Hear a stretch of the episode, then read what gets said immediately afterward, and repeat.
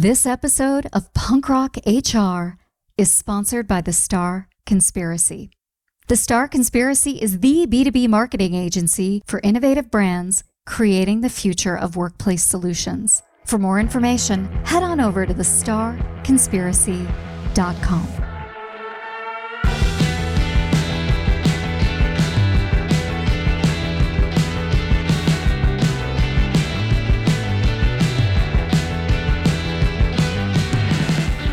Hey, everybody, I'm Lori Rudiman. Welcome back to Punk Rock HR. My guest today is Dr. Candace Steele Flippin. She's a communications executive, a TEDx speaker, and the author of the great book, Get Your Career in Shape, a five step guide to achieve the success you need, want, and deserve. In today's conversation, Dr. Candace and I talk about her game changing career framework, and we also cover the three questions everybody needs to ask themselves about their career.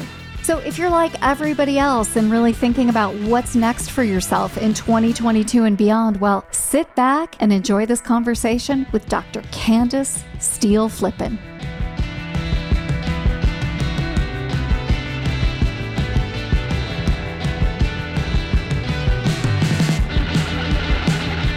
Hey, Dr. Candace, welcome to the show. Thank you so much for having me. I'm excited to talk to you finally. Well, I'm excited as well. Listen, we're going to talk about your amazing book and your body of knowledge. But before we get started, why don't you tell everybody who you are and what you're all about? I am a communications executive and I help um, Acuity Brands, which is the company I work for, use technology to make the world better. I'm also a research fellow at the Weatherhead School of Management at Case Western Reserve University, where I study how women who are Gen X or Millennial or Gen Z can get the most out of their careers. Well, I am very much Gen X, which is why I was so excited to get you on the show. Yeah. So let's talk a little bit about your research. Let's start right there. You know, you're focused on women. What makes you do what you do? So I had actually both a personal and a professional connection. I'm, I'm, a Gen X right there with you. I often say we are like the Jan Brady of the generational discussion. You know, they're the baby boomers who get a lot of attention and the millennials who get a lot of attention, and no one seems to talk about us. You know, we're special too. You know, as a communications leader, I started to notice, this was probably about 15 years ago, I started to notice a clash in the workplace. And the way it happened was very interesting. One day, one of my colleagues who happened to be a baby boomer came into my office. He wanted to meet with me. I thought at the time he wanted to talk about this major product launch that we were doing. Turns out he closes my door and he's like, okay, I can't take it anymore. My team is driving me crazy. They're asking me all these questions. You know, they're challenging what I'm doing. They're not doing exactly what I say. And like, tell me more. And it turns out he was talking about millennials. Later that week, several of my mentees who happened to be millennials came into my office and they closed the door and like, okay, Candace, what is happening here? I mean, how many times do I have to teach people how to do basic technology? like, just, they were like, and all these face-to-face meetings, can I send? And it was really interesting. So I was I'm curious. And so I started researching and everything that I saw in the media was negative. It was about this clash. And so I went back to school to study the phenomenon to understand how I could build a bridge. Along that journey, I discovered that the year 2030 was going to be this magical year that a lot of things were going to happen. And one of them was that the youngest baby boomers would be eligible to retire. Now, we know most people don't hit 65 and retire. Some happen before, some happen later. But the idea is that they would be retirement eligible. And since there were so many baby boomers compared to Gen X, I thought it might be an opportunity. And others thought to accelerate career development for groups that had historically been overlooked women in leadership, people of color. I'm a woman, I'm Black. And so I thought it would be really interesting to see what could be done to accelerate the number of women moving into these roles. And that is where my work started. Well, Dr. Candace, we can't get to 2030 fast enough if you feel me on this. like these baby boomers have been in positions of power now for decades, for a generation. And I feel in instead of expanding the pool of opportunity and really bringing people along with them, many baby boomers, and this may just be my own fragmented way of seeing leadership, have held these positions with their cold hands and have not let go. And it's like, come on already, move out of the way. So I love that you're focused on careers and helping women and people of color and other marginalized groups really move forward. But how can they move forward when leadership is really built on this model of scarcity? There are only so many positions available, and these baby boomers, they won't let go. So, a couple things. I actually believe there are a lot of really great baby boomers who are wonderful role models and mentors. I, I have been the beneficiary of that. So, I'll put that out there. And then also, you know, the numbers are working in our favor. You know, heard the great resignation, lots and lots of baby boomers are retiring. So, there's room. And I often say you could be a leader at any age. So, until the role comes, you can start developing yourself to get ready. Now, to answer your question, people who may be holding on. Well, you know,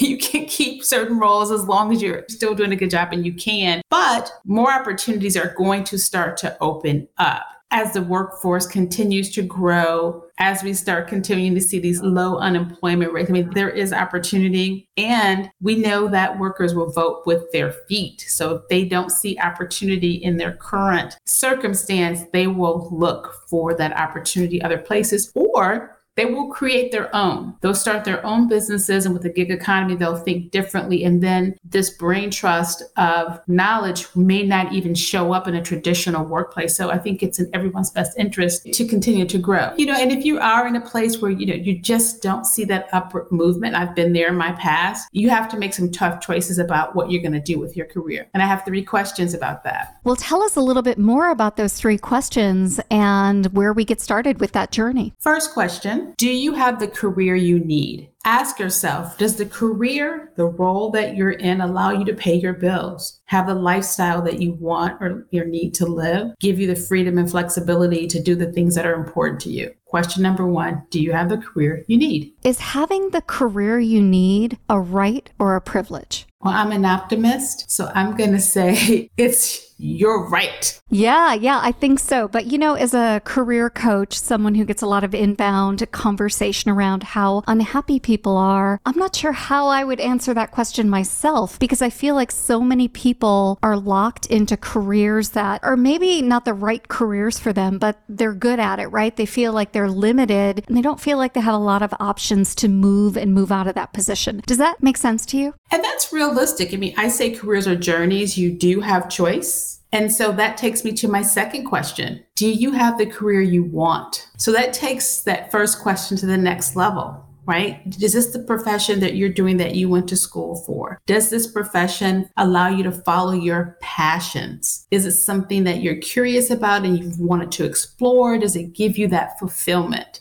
I love that. And I love this idea that that's possible. And I know that's what you've gone to school for. That's your body of work. That's really what you're passionate about. What's question number three? Do you have the career you deserve? Have you checked the boxes you were told you needed to check? Have you spent the time to get the certification, the training, the degrees, the network, all those things that if the world were fair and equitable, you should have that career, along with the compensation and all the things that come with it. A career journey is not something that happens overnight, right? And so I know you've written this amazing new book to help people ask and answer those questions and to give them a framework to really help them understand where they are and where they need to go. So tell us about your new book. So, my new book is called Get Your Career in Shape A Five Step Guide to Achieve the Success You Need, Want, and Deserve. And the reason why I framed it that way is because I did a study, I did actually multiple studies over a number of years that include thousands of women. And as a part of that research, I was trying to understand what gets in women's way. And there's a body of work called self efficacy. And self efficacy is all about our belief that if we do something, like if we start on a task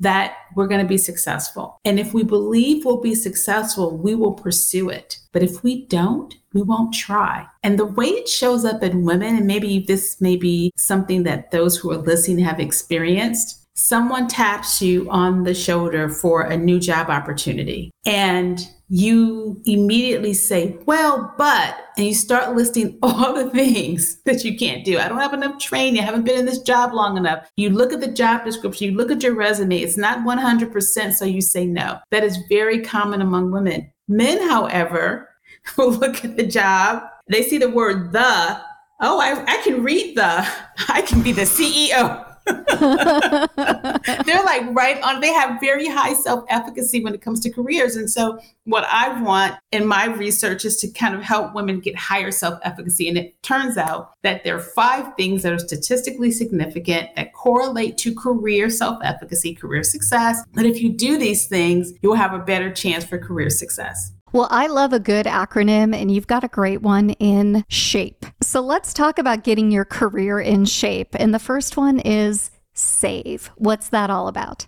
It's about creating a strong financial foundation. I learned from my own experience that if you don't have a strong financial foundation, you will not take risks. And women, more often than not, are the primary breadwinners in their households. Wait, is that true? Yes, over 50% of women in my studies and other studies show that they are the primary breadwinners in their household. And if they're not a primary breadwinner, they are a significant or major contributor to the lifestyle that they're enjoying. And so a lot of women will feel because of that high financial dependence, they don't want to take a risk by starting something new because their families are counting on them. I understand that having a good financial framework is the launching pad for an amazing career. The next one is H. What does H stand for? Hard work. And intuitively, we all know that you have to work hard. But what I've found in my research is that it's not the hard work that trips women up. It's the fact that they're not aligned with the person evaluating their hard work. So sometimes they're either not doing enough or they're doing too much or they're doing low value work, but they never have the conversation with their manager to say, how do you feel about my performance? How am I doing? What more should I be doing? What should I stop doing to make sure that you're on the same page? And here's how it plays out you're working really hard and you don't get tapped for the promotion and you stayed late and you did these things and you go to your manager and say i don't understand. Why did that person get that promotion and i did and i stay late. I do these things. And they say well you know you are working hard but you're not very efficient. That person goes home at six o'clock every day. They know how to manage their time better. Or yes you did all those things but you know what? I only wanted you to do one. You're not really a good time manager. Or they just may say yes we appreciate that but you know you never really voiced it which takes me to the next one on the list. But you know it's really about Hard work is subjective. Hard work is subjective. Be aligned with the person who's evaluating you.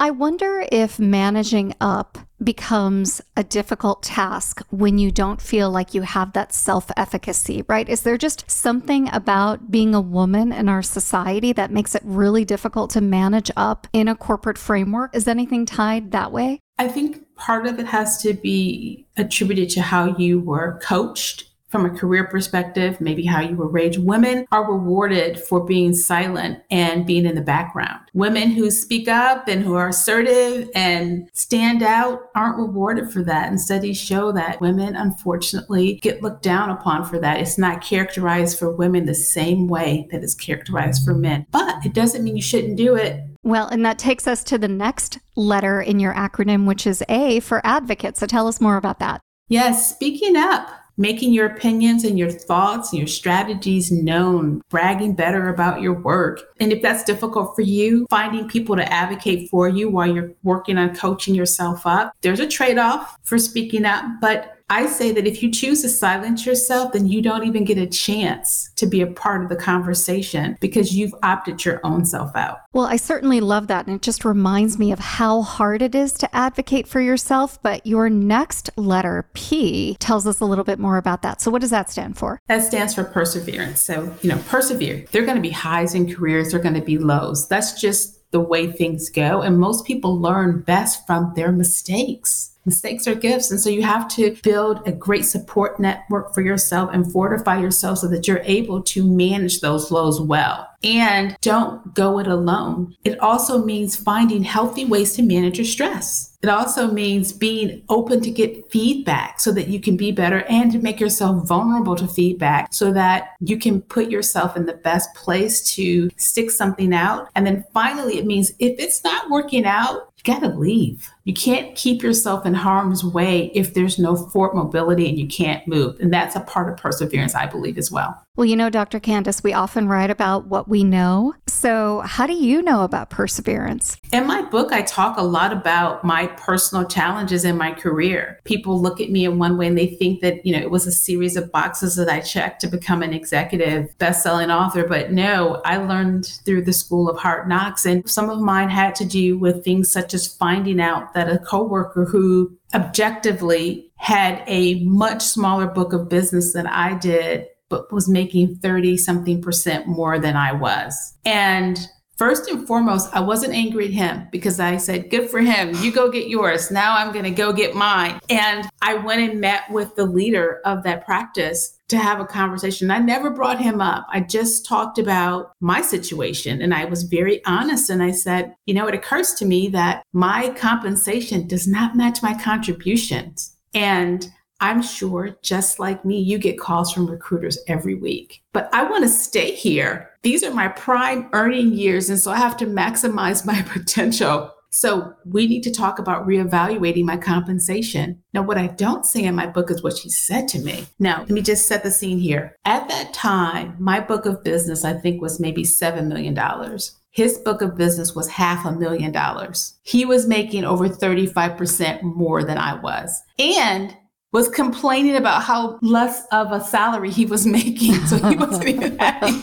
Man, talk about being your own advocate in the wrong way. So in my mind, back then in my career, that was a slam dunk for me. But here's what she said Candace, I was well into my 40s before I was making the kind of money you're making right now. And I am sure your friends don't make anywhere near the amount of money you're making. And so I said to her, Well, first, I can't speak to how you manage your career. I can only talk to you about how I'm trying to manage mine. And among my friends, I am the least well paid. So if you want to pay me what my friends are making, because my friends are entrepreneurs, they're surgeons, they're attorneys, they're business leaders. I'm like, seriously, if you want to pay me what they're making, I will take that every day. But they don't work here. I want to talk about my compensation. And she said, I'll see what I can do. So we're talking about perseverance. So I took her at her word and I let her try to work it out. She did not. And so I left. I wasn't bitter because I said to myself, okay, I'm going to do the best I can. I'm going to give them an opportunity. I pulled my support circle of friends together to kind of fortify me because I was optimistic and I thought that it was going to at least be matched his salary. But it didn't happen. And I remember when I was leaving, and I do talk about this in my book, a leader at that practice, you know how when you leave a company, some people want to meet with you. So she pulls me into her office and she says to me, I knew you couldn't make it here. And I just looked at her and I said, You know, I am so proud of my accomplishments. And then I listed all of them. You know, I had a $5 million book of business. In less than a year, I grew it to a $7 million book of business. I did this, this, this, this, this, this, this at nauseum. And I said, and I'm going to take everything that I did here and learned here into my next role. I'm super proud of what I've done here, and I hope that you are too. And the irony of that is I ended up being their client years later.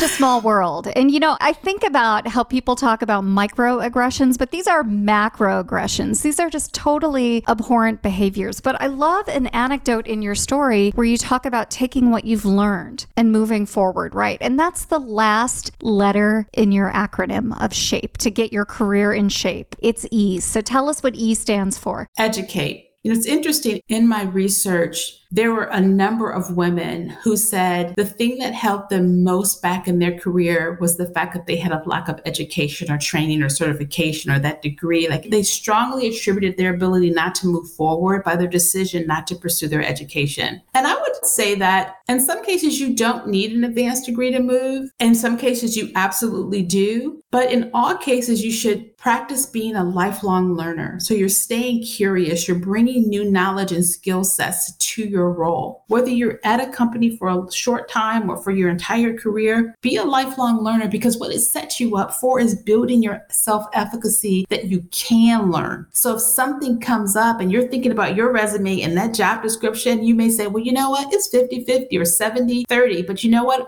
I'm a good learner. I can pick that up. I have a track record of learning new things. I'm curious. I got this. And so that's why I highly recommend that women become lifelong learners and commit to that.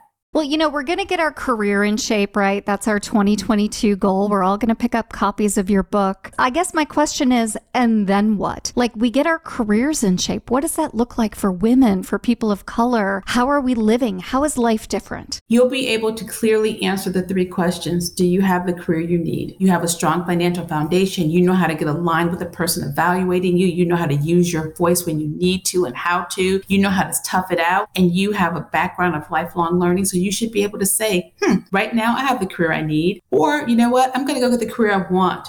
And if I've done these things, I'm going to be in a situation where I can get the career I deserve. That's how you know. So, Dr. Candace, I wonder what your upcoming year is like. You know, you've written this amazing book, you're out promoting it. What's next for you? I want to get over a million women to be able to answer those three questions. I want them to have simple frameworks so that they can do this for themselves. This is an amazing time in the workforce for not only mobility, but it's also a great time in the workforce for people to position themselves to stay long term with an employer and set themselves up for success. And so that's what I'm doing. I'm doing more studies to help women have practical tips and tools to be able to do this, speaking with amazing people like yourself to get the word out because I believe it's doable. And this is the season for us to get it done. Well, I'm definitely ready to enjoy the fruits of this season. So thanks again for being a guest today on Punk Rock HR. It was great. Thank you so much.